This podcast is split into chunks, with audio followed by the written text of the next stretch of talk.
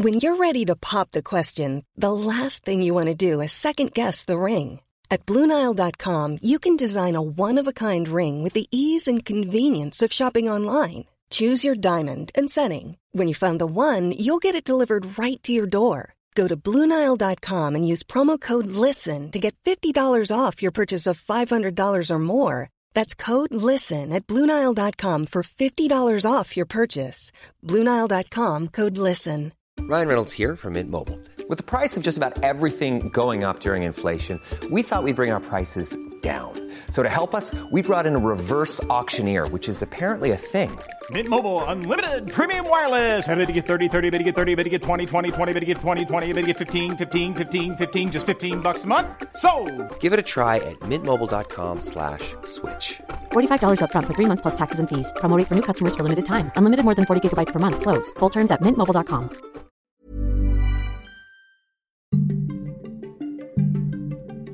This week, Boris Johnson might have a fight on his hands. Well, freedom's dying.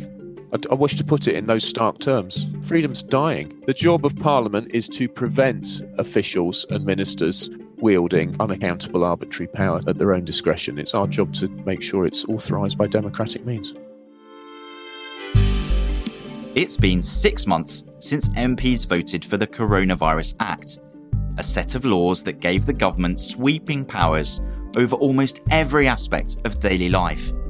They said it was necessary to protect public health.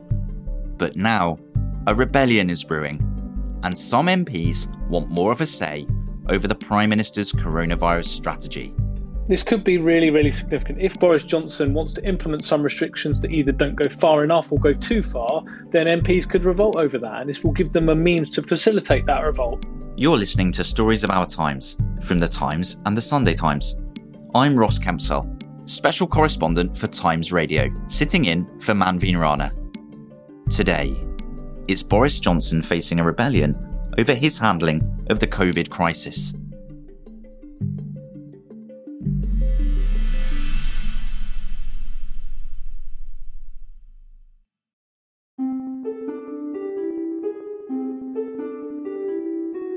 So much has happened since then, but cast your mind back to the 24th of March. Good evening. The coronavirus is the biggest threat this country has faced for decades. And this The day before, Boris Johnson gave a TV address announcing the first national lockdown. to stay at home, protect our NHS, and save lives. Meanwhile, in Parliament, Steve Baker. Madam Deputy Speaker, I stand first my own. one MP appeared close to tears. Because libertarian though I may be, this is the right thing to do. But my goodness, we ought not to allow this situation to endure one moment longer than is absolutely necessary to save lives and preserve jobs. If come the autumn it's clear that this epidemic, this pandemic continues, then there certainly is time to have several days of scrutiny. And I just implore to my right honourable friend, I, for goodness sake, let us not allow this dystopia to endure one moment longer than strictly necessary.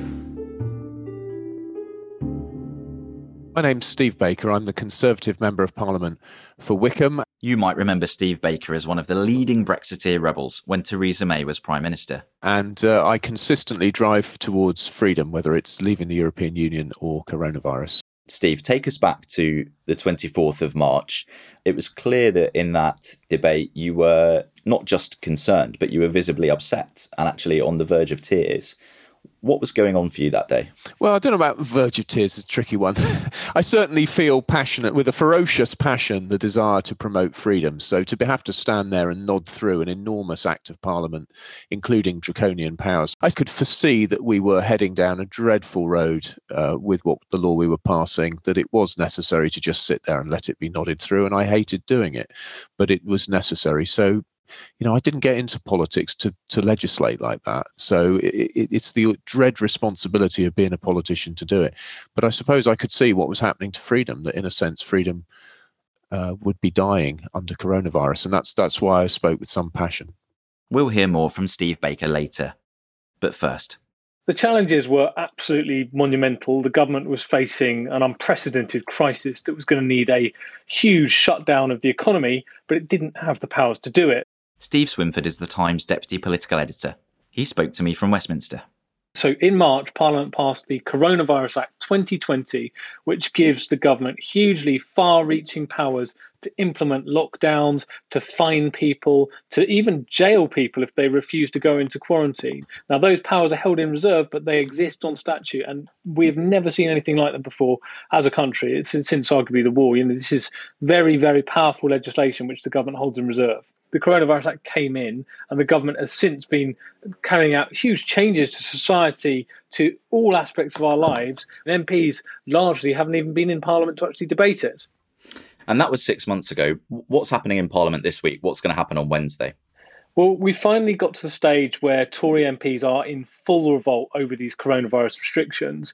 Uh, Sir Graham Brady, who's the chairman of the 1922 committee, has tabled an amendment which would essentially give Parliament the final say on new coronavirus powers when they're implemented. Uh, let's talk to Sir Graham Brady. He's chair of the 1922 committee of backbench Conservative MPs. My argument is simply that uh, government shouldn't be allowed to govern by decree. So, whenever powers are used under the Coronavirus Act or under the indeed the Public Health Act of 1984, he says Parliament should have a say about the implementation of those powers. The government doesn't want that. Is liberty at risk of dying because of the government's response to COVID 19? Well, I have huge respect for Steve Baker. I, I, like him enormously, but I think that is slightly overblown. I think it's important in a crisis like this, when things are moving very rapidly, that the government has the power to move quickly, and that is the power that the government was given. But Graham has amassed a huge amount of support, more than 40 Tory MPs, and they are likely to get Labour on board as well, and it's a problem for the government. Now, people might not have been paying much attention to what's been going on in Parliament in the past few months, and that's understandable. What's been the situation in the Commons? Have MPs been there? What have they been doing? MPs have been here on and off, but they've largely kept their offices. So we're used to seeing the tea rooms really busy, a kind of hive of gossip, but actually the whole thing is very disconnected. And for reporters like us, Ross, that actually makes life quite difficult because you're used mm. to the kind of gossip, you meet someone, you bump into them, you have a chat, you find out what's going on. None of that's going on. But and that has led to a wider disconnect between Downing Street, where massive decisions are being made, juggernaut decisions on a daily basis, and the MPs themselves. And they're not talking to the government and they are feeling a lot of them quite disconnected, slightly disenfranchised. And Boris Johnson has had a real problem with a lot of Tory MPs who are increasingly alienated. Now, both you and I, Steve, have reported on the particular ructions that are going on over the renewal of the Coronavirus Act. Give us an insight into who the key players are in this rebellion. So, Sir Graham Brady is is a massive kind of Tory grandee. He's a leading figure. He actually threw his hat into the Tory leadership contest, but wasn't successful in kind of getting anywhere with that. Um, but he's there, and crucially, most of the officers of the 1922 committee are. So you've basically got leading Eurosceptic figures that are all backing this, uh, and then you've also got Steve Baker. Now, now Steve Baker's role in rebellions is is kind of legend in this place, but he's a real organizer and an agitator, and he's very very good at bringing together a rebellion in a short space of time. He's done it many times before, and he's doing it again now. And it's no surprise that when that amendment was laid, there were more than 40 Tory MPs who were signatories to it. We're told that the actual number who are going to back it would be closer to 60. So it's a huge number of Tory MPs are already supporting it, and it looks like they've easily got enough to defeat the government on it. As we approach Wednesday afternoon, which is when this motion is coming back to the Commons, what's happening here is that the Act has to be renewed every six months, the Coronavirus Act technically, what are MPs trying to do? I, I, understand they're trying to amend it so that they'll get a vote whenever the government changes the law in future.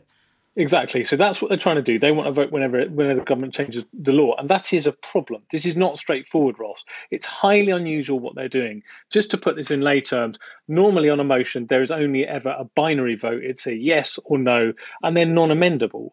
And I know for a fact that the clerks in the Commons have advised Lindsay Hoyle, the Speaker, that this amendment cannot have any legal force. So even if it was tabled and even if there was a vote on it, if it was passed, it's purely symbolic, right? So Lindsay Hoyle is now faced with a massive dilemma. Does he allow the MPs to table what is effectively a symbolic amendment and to have a vote on that? If he does, he will arguably be breaching the promise that he made to MPs when he came in that he wouldn't create kind of backdoor routes to hold the government to account in the way that John Bercow did over Brexit. And I'm told categorically there is no way in hell that Lindsay Hoyle will let this go to a vote. Now, that is not going to stop Graham Brady and all the Tory MPs from pushing very, very hard at this door. So, what we're going to hear is a lot of noise and a lot of thunder. And the question is will the government move? Now, I've been looking at some of the names on this amendment. By no means are all of these libertarian Conservative MPs. Is this part of a growing, wider sense of dissatisfaction with the way the government's handled the pandemic? Yeah, so I, think this this rebellion is in a microcosm because this is a very fundamental point about democracy. Should MPs have a vote on coronavirus legislation and a kind of democratic deficit? And that cuts across all wings of the Tory party on a whole variety of issues. Like you say, someone like Damian Green is on it as well. He was Theresa May's de facto deputy and is arguably no ally of the Eurosceptics who gave him hell when he was in office. But now he's lining up with them to oppose this. So you've got One Nation Conservatives, you've got ardent Brexiteers. They've all got different views, but they all think that Parliament should have a say on it. And that is the problem that Boris Johnson is facing at the moment. It's this fundamental party management issue. There is a problem that it appears when you look at it that Downing Street has failed to bring MPs with them on a lot of issues, and that's all bottled up. And this is across the piece from the exams fiasco to coronavirus to some of the economic response, and that is kind of all finding an outlet in this amendment that is tabled by Sir Graham Brady. And I'm sure you're picking up the same sense as I am that actually some people involved in this rebellion are new 2019 Conservative MPs. Is this really unusually early for the wheels to begin to fall off in Parliament for a Conservative government? I mean, we're barely a year into Boris Johnson's administration. You would expect with a majority of 80 that the vast majority of Conservative MPs would remain on side. I think you're entirely right, Ross. This is when you look at it, we're, talking to some of these MPs, they say it's an 80 strong majority, but it feels like a kind of fragile Cameron era majority. It feels very febrile out there. And a lot of those 2019 red wallers they've been disconnected from the centre. The outreach efforts haven't quite gone into winning them round. But also, they've got nothing to lose. They're in seats with wafer thin majorities that they won at the last election, and they want to keep those seats. And things like the Dominic Cummings Barnard Castle incident put further distance between them and Downing Street. Many of them came out publicly and condemned him for doing that. So, that dissatisfaction, there are a whole body of MPs that need courting and need bringing into the tent.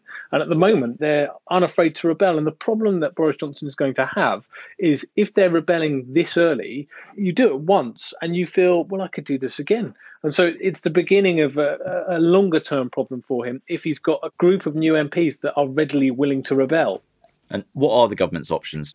Well, at the moment, it's committed to a debate in Parliament, which is pretty simple. So, but look, it could start to give votes on coronavirus legislation. Knowing this government, and you'll know this as well as I do, they're not going to want to give away power. So, I can't imagine they will want to be giving votes on key pieces of coronavirus legislation, especially when they might need to be introduced at very, very short notice, which will leave us once again with a very discontented parliamentary party at odds with the centre, uh, which is going to be the theme of this parliament, it feels.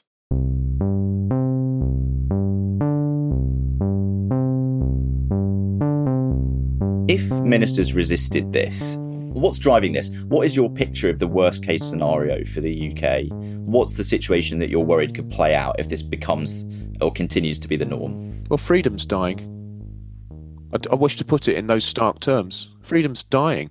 Conservative MP Steve Baker. We've been locked down in our homes.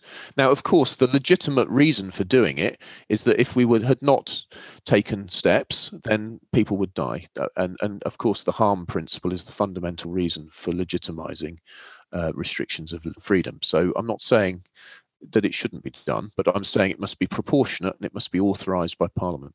So the worst case is that we just get used to freedom dying and we end up getting used to living under a shifting sea of regulations that no one really understands. Meanwhile, people are picking up fines and even criminal records because they're living under these laws which no one understands, which keep changing. This is the death of freedom. And I mean, how did the, the banality of evil is something which I'm afraid I've discovered during my time as an MP. Somebody slips a knife into somebody's chest on the street and they die. But the banality of it is wicked. And similarly, the banality of the collapse of the rule of law is also now before us. We, you can't have this this much law changing this fast and maintain the rule of law and freedom. So if you ask me the worst case, it's the collapse of freedom under a conservative government. I'm not having it. I want to ask you two questions about the politics of this. The first is how do you think the Conservative Party got here with a Prime Minister who previously, to many observers, looked like not necessarily a libertarian, but certainly close to one uh, within his section of the Conservative Party? And secondly, is this also about a resurgence of a kind of libertarian sentiment on the backbenches uh, of, of the Conservative Party? Or, or, Well, so I'm afraid there's a lot of nuance in this. I'll try to keep it brief. I've never thought of Boris as an ideological libertarian. I'm afraid I probably am the most dogmatic ideological libertarian in Parliament, but even I have to be pragmatic. You know, you do have to compromise with the voter. Boris is an extremely charismatic man with a wild and uncontrollable spirit, and that's why I back him amongst other things. And I've got great faith in him. But he is burdened by the responsibility that comes with being told by experts hundreds of thousands may die. He has risen to that responsibility, as difficult and out of character as it may have been to have had to, to, to take the tone that he has. So he has my admiration. But if you look at who's now joining in on this amendment, I've got the list if you wish me to pick it up, but it's a broad spectrum of the party. You know, no one can say that this is the libertarian wing of the Conservative Party. This is parliamentarians who appreciate the value of maintaining principle in our democracy. And does that maybe show that this is about more than the way that some of this legislation has been handled? Is it about a general sense of unease with the way the government's handled the pandemic as a whole? Well, members of parliament are clearly feeling increasingly helpless. There's a lot of new MPs, as people know, and they, of course, no sooner have they come come in, but they've been beaten to and fro by this pandemic. Know, I've had one MP say to me, you know, my constituents now being told they've got to stay at home. That's on pain of a ten thousand pound fine. There's nothing I can do about it, and I didn't authorise it. And then MPs are just not happy with it ministers and officials, I have to say, I've worked with ministers, officials, and however wonderful they may be, however capable and competent and talented, they do trust themselves with power. And this is one of the old questions in politics. The job of Parliament is to prevent officials and ministers wielding unaccountable arbitrary power to, at their own discretion. It's our job to make sure it's authorised by democratic means there's a there's this kind of thin line, I guess, between some of the, these sentiments, arguably, and a more broad skepticism about things like masks, lockdowns itself, lockdown skepticism. Are you basically saying now that elements of the way that the virus has been dealt with have been too harsh and it, it's been overblown? So I, I know that I represent many people for whom this is a dangerous disease and I want to look after them. But I also want to be re- realistic and science based in what we do, and also not only to be led by the science. We've got to consider the the economics. We've also got to consider, as I say, the direction of travel of society and civil liberties. These are all hard challenges. There will be people who will argue against this, and they'll say that the reason why we've had such unprecedented powers is because we've been in a truly unprecedented situation. We didn't see a health crisis of this scale coming, and it was necessary to do what the government had to do because it was making decisions in the dark. Do you have any sympathy with that that argument? Of course, I have sympathy with that argument. Of course, I do. People are afraid, and fear is a very strong motivator. And the reasonable worst case scenario that we were facing when we went into lockdown was exceptionally serious. You know, I was told we doubled and redoubled mortuary capacity and that we needed to redouble it again. I was told we would run out of crematorium capacity. That is an extremely grave situation to face as a representative. So, yes, of course, I've got sympathy. But as Rishi said, you know, we need to learn to live without fear. I mean, there are uh, tens of thousands uh, uh, of families who will have experienced somebody dying, one of their loved ones dying through coronavirus. Could you make the same argument to them in these stark terms? All of these conversations are very hard. I have not lost a loved one. Some of my friends have lost their parents. Uh, many of my constituents have lost loved ones. Equally, I've had people who've lost loved ones get in touch with me and say we can't let society go down this path. So there'll be a wide spectrum of views here, but the test of our society is how we respond to such a thing. We're both seasoned, or you, you much more than me, observers of the Conservative Party, and it is unusual at this stage of a government, I think, for there to be quite the degree of dissatisfaction that I'm picking up on the backbenches with the way that Number 10 are handling things. Let's talk about number 10 versus the backbenchers. This is unusually early, isn't it, for there to be serious questions being raised about Boris Johnson's leadership? Um, well, you are probably a better observer of these things than me, being on the outside and being a bit detached from it. I mean, I've had an extraordinary time in politics, and I have to admit my culpability in encouraging ginger groups. You know, I have fomented parliamentary insurrection, and I don't wish to foment it anymore. So I, I don't want to comment very much on it. Colleagues are getting fed up, though, aren't they, with Boris Johnson? I don't think that they are at the point that they're that they're not fed up with him. They're fed up with the situation we're in. What I would say is people have got a great deal of faith in Boris Johnson. But oh, you know, I'll push the boat out. You know, many of us will have seen Lord of the Rings. And there's a scene in Lord of the Rings where Theoden the king is under the spell of his advisors. And he has to be woken up from that spell. And when he wakes from that spell, joy comes to pass in the kingdom. And I'm afraid at the moment somebody needs to wake Theoden from his slumber. And when he, when Theoden awakes, and I mean Boris, everything will come right. Mm. And this is a coded reference, no, no, doubt, also to Dominic Cummings, who you've got personal history with. Now, look, I can possibly comment. Steve Baker, thanks so much. You're most welcome.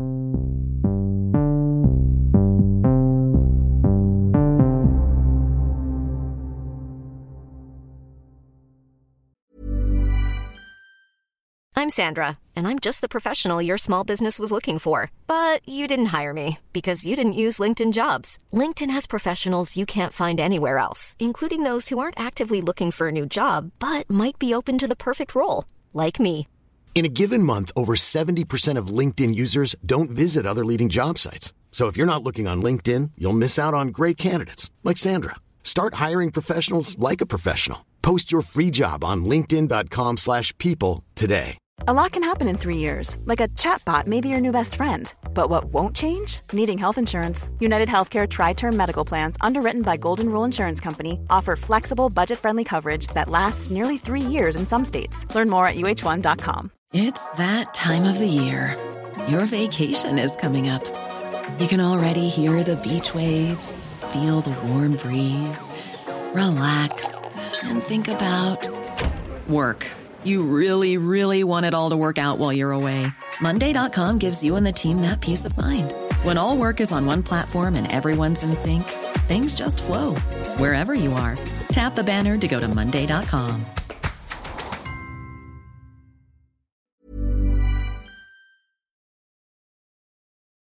What's the difference here between MPs who are unhappy about parliamentary procedure but then a much wider sense in the country of maybe lockdown skepticism, skepticism over the necessity of some of these measures, such as masks. Is there a way of drawing those two together, or do you think that they're separate phenomena?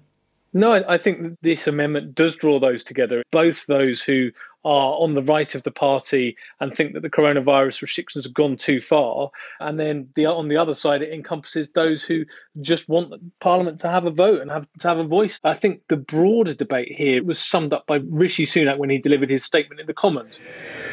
It would be dishonest to say there is now some risk-free solution or that we can mandate behaviour to such an extent we lose any sense of personal responsibility. What was true at the beginning of this crisis remains true now.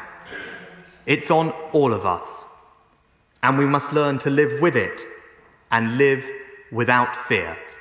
Now, if that wasn't a coded message to the Prime Minister, then I don't know what is. On the one hand, you've got the Prime Minister kind of talking about £10,000 fines for this, that, and the other.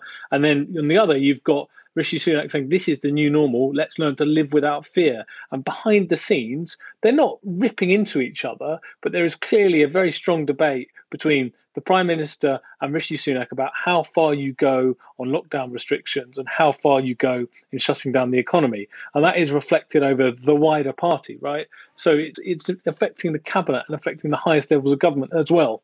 Ultimately, could this become a threat to Boris Johnson's leadership? I mean, you mentioned Rishi Sunak there. There's a lot of interest in this man, the Chancellor. Is this moving towards potential threats to the Prime Minister?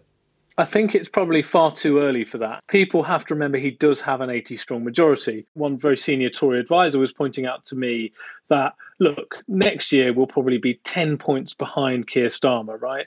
That is what we should expect normally. People are going to wet the bed over it. They said they're going to get upset about that. But that is what happens when you are the incumbent government. It was the same under Ed Miliband, right? And it doesn't mean we're going to lose come 2024. So it, we have to get this in perspective. But by the same token, I was talking to another Tory MP this morning who was saying to me that that point when the polls start to flip and Starmer takes a lead is the point all of this becomes much more uncomfortable for Boris Johnson and people start to contrast him and Rishi Sunak. By the same token, these job losses are coming and Rishi Sunak's job is about to get much, much more difficult. It's very easy to be popular when you are dishing out billions of pounds all over the place, but he has taken a very difficult decision that they are going to turn off effectively the life support for a load of zombie jobs that would otherwise no longer exist. That's going to go. There will be inevitable redundancies. And the response to that is what will shape this government. And if he succeeds in that, then his stock will be very high. But there are very perilous times ahead, both for the nation, but also for Rishi Sunak and Boris Johnson on a political basis. What are the likely possible outcomes here? If if the government was were trying to manage this, could it back down? I think the likely possible outcome is compromise. I think they will have to do some form of compromise. They're offering more scrutiny, they're offering debates. That won't be enough. So, some more democratic scrutiny than there is presently feels inevitable to me. So, when we reflect on all of the various rebellions and big showdowns that there have been in Parliament, we haven't been short of them in the past few years. Do you think this is one that we'll look back on? This could be really, really significant. If Graham Brady succeeds in this and MPs vote for his amendment, then it will change the way that uh, lockdown restrictions are implemented and give Parliament a say on them. And coronavirus is not going away, and especially down the line, if Boris Johnson wants to implement some restrictions that either don't go far enough or go too far, then MPs could revolt over that. And this will give them a means to facilitate that revolt. So it could be a really, really important moment.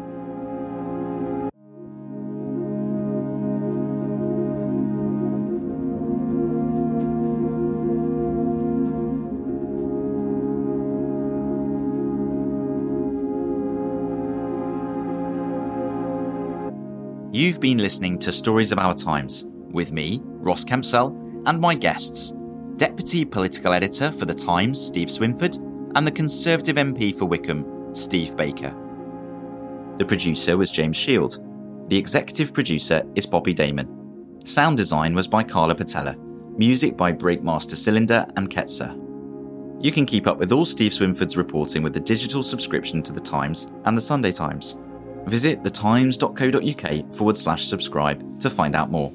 And you can find me over on Times Radio, on DAB, on your smart speaker, or in the Times Radio app.